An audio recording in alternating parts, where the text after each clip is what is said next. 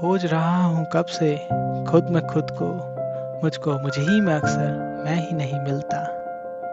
अक्सर शायरी से हम प्यार, मोहब्बत, दिल का टूटना, हँसी मज़ाक मोटिवेशन या यूँ कहें